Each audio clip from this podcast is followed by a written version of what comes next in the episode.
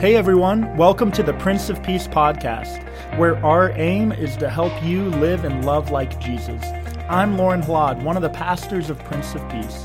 We're glad that you're here and we hope you enjoy.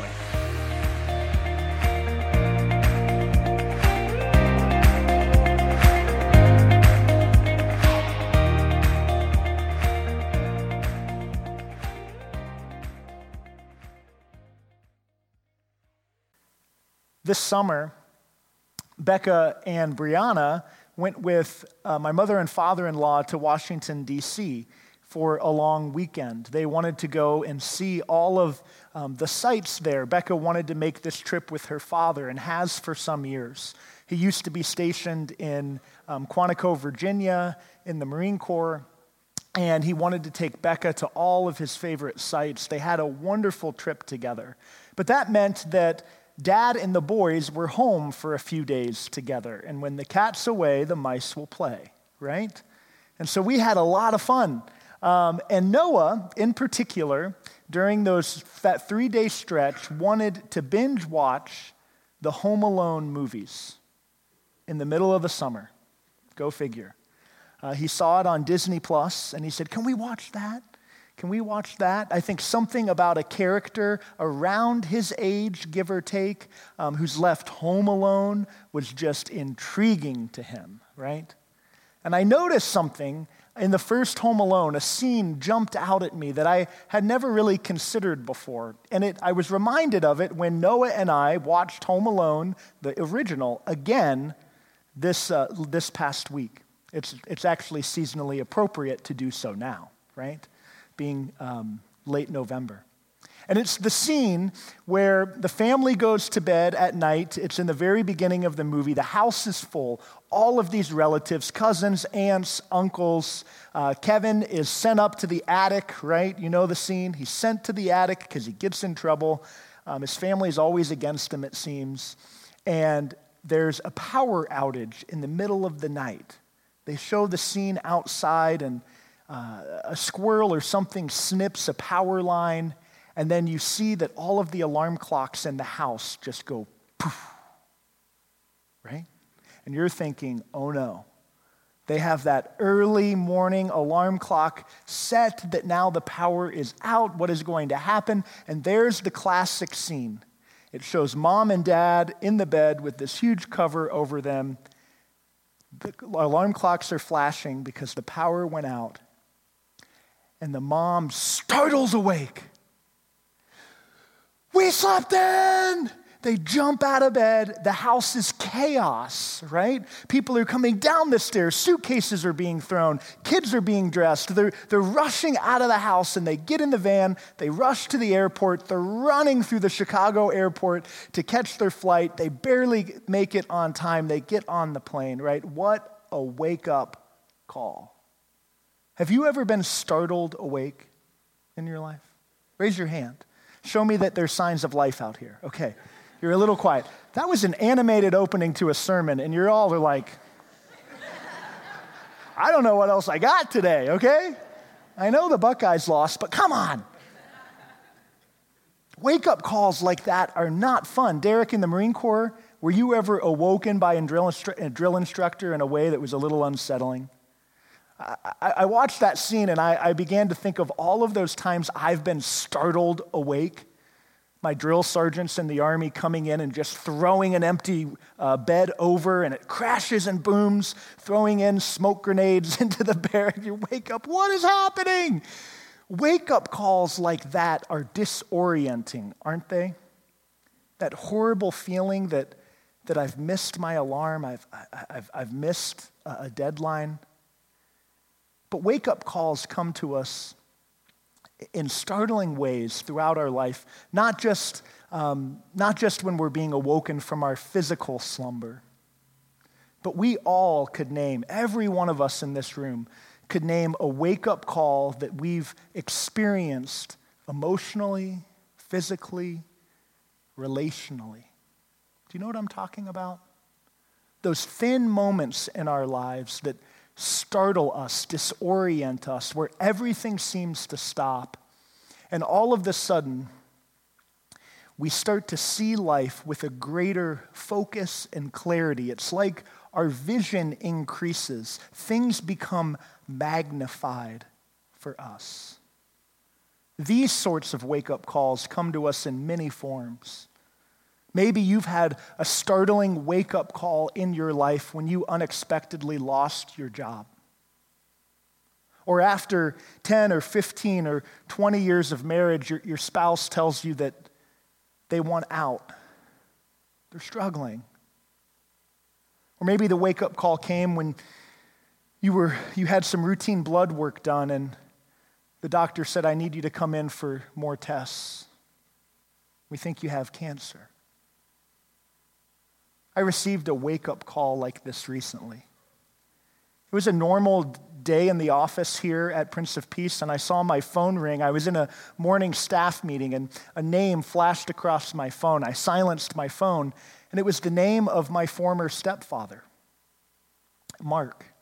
He and my mom were married for 14 years during a really pivotal time in my childhood, my junior high years, high school years, early college years. Mark was my stepfather. Unfortunately, his relationship and my mom's relationship didn't work. It didn't last beyond that, but I've always looked back very fondly at the role that Mark played in my life.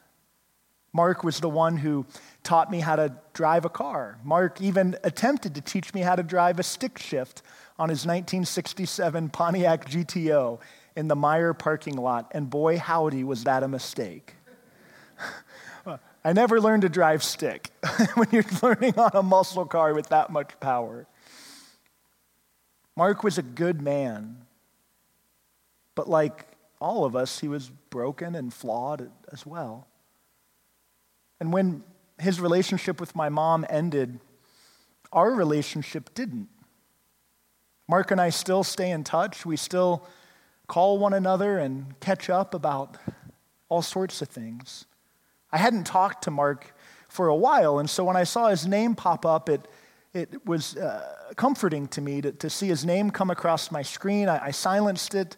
I, I moved through the staff meeting. Later that day, I was in my office with somebody for a counseling session, and my pocket started to vibrate again, and there was his name once more. I silenced it again. He's calling twice. That's a little bit strange. Went through the counseling session with a member, um, moved on to something else at work, and I totally forgot about those two calls by the end of my day.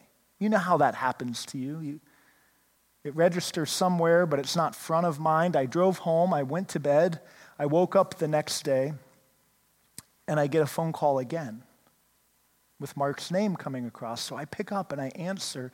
And on the other end of the line is Mark, but he's half coherent. I can't really make sense of everything he's saying, but I pieced together through his mumbled conversation that he had been in the hospital for over two months with a serious infection, a series of infections. His foot had become infected and it had spread to his kidneys, to his liver, to his lungs.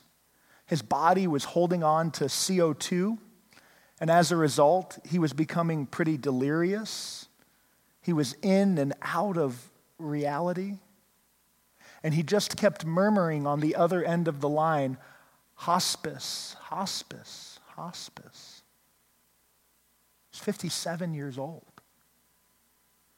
So I quickly call his sister to confirm what's happening with Mark, and she confirms everything. Mark had been in the hospital for eight or 10 weeks at that point. He had a series of infections that they've tried to fight with every antibiotic known to the medical world, and nothing was working. And the family was meeting in just a few days with the medical staff to determine if Mark would go into hospice. And his sister shared that Mark wanted to go into hospice. Mark was tired of suffering, tired of the pain, tired of all of the agony that he had been through. That's a wake up call. I couldn't help but think about those calls that had come in the, the day before and how easy it was to hit silence But all of the sudden, with the impending reality that Mark's life might not be here much longer, my Google Calendar all of a sudden didn't matter as much as it did the day before. The plans that I thought were so important could easily be canceled. And all I could think about was how quickly could I drive up to Port Huron, Michigan, to possibly say goodbye to a man that made a giant impact in my life. What sort of wake up calls have you received? Those thin moments where God seems to startle us from our slumber and remind us that today is not a dress rehearsal. Today is an opportunity given to us by God to love our families, to love our neighbors, to tell our spouses we love them, we forgive them, we care about them, to, to be more charitable, to be more hospitable. Why? Why does it take so often tragedy or, or moments where we fear that we're going to lose something for us to live with great intention. Why can't we live that way every day of the week? I don't know. I know that we're human, and I know that we easily get distracted, and I know that we easily start worrying about the wrong things. In Matthew chapter 24, Jesus has been speaking He's pontificating page after page. If you have a red letter Bible, it's just page after page of Jesus teaching and preaching and sharing sort of an apocalyptic vision Jesus is sharing things that are startling to his disciples. He's talking about the destruction of the temple. Look at these wonderful buildings. Jesus says it's all going to come crumbling down. When the Son of Man comes again, he'll be coming on the clouds with, with fire. It's, it's all of this great imagery. And the disciples' burning question is when, Lord? When will it happen? When will this great thing take place that will startle us and wake us up? To what's happening. Their question is centered around how will we know when you're inviting us to live wide awake? And his response is interesting. His response is nobody knows exactly when this will happen. Quit looking for the signs. Look, I don't even know when God will send me again at the second coming. I don't even know. And then he points to the example of Noah. He says, Remember the story of Noah? People were eating and drinking, marrying and giving in marriage until the day that the flood came. But he draws their attention to Noah. Noah was never told by God, on this day, at this time, the heavens will open and the rain will come. God simply told Noah, build an ark. Give yourself to something. Get busy fulfilling your mission, not worrying about when the rain will come and things will start pouring down. Just give yourself to the work that is set before you. We would all love to know the exact day and hour when the heart attack will happen to us, right? If we knew that, we would be sitting in the waiting room of the emergency department, right? We'd just be sitting there waiting but that's not how life works. Jesus here, I believe, is actually trying to orient people away from predicting the future, away from needing to, to focus on when is the wake up call coming. He's trying to orient them to live out their faith here and now every day. Don't just wait like somebody who's waiting for a thief to come in the night. Don't become alert only when you think you're going to be broken into. Rather, focus on your mission.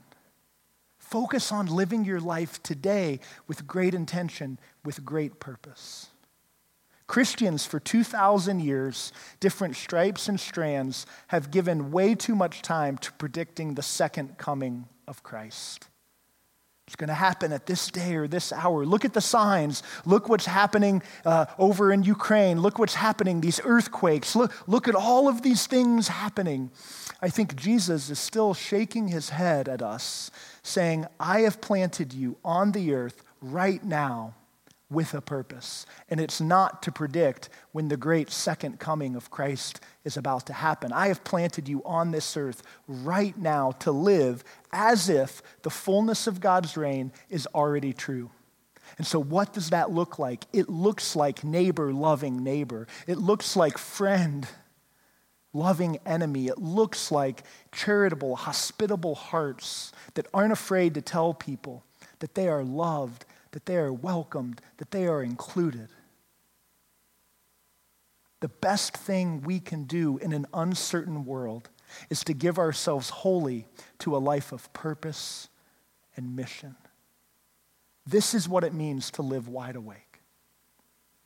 This new year at Prince of Peace and this new year in your own personal life, my prayer is that we collectively and you individually would live with great intention great purpose, wide awake to the opportunities around us and around you to live and love like Jesus.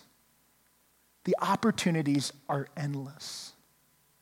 And as we give ourselves to that mission, well, then, as life happens, as things come that are unexpected, we will know that even though we get shaken up and rattled by these things, we will know that Monday and Tuesday and Wednesday are also lived with the same kind of clarity, purpose, and intention.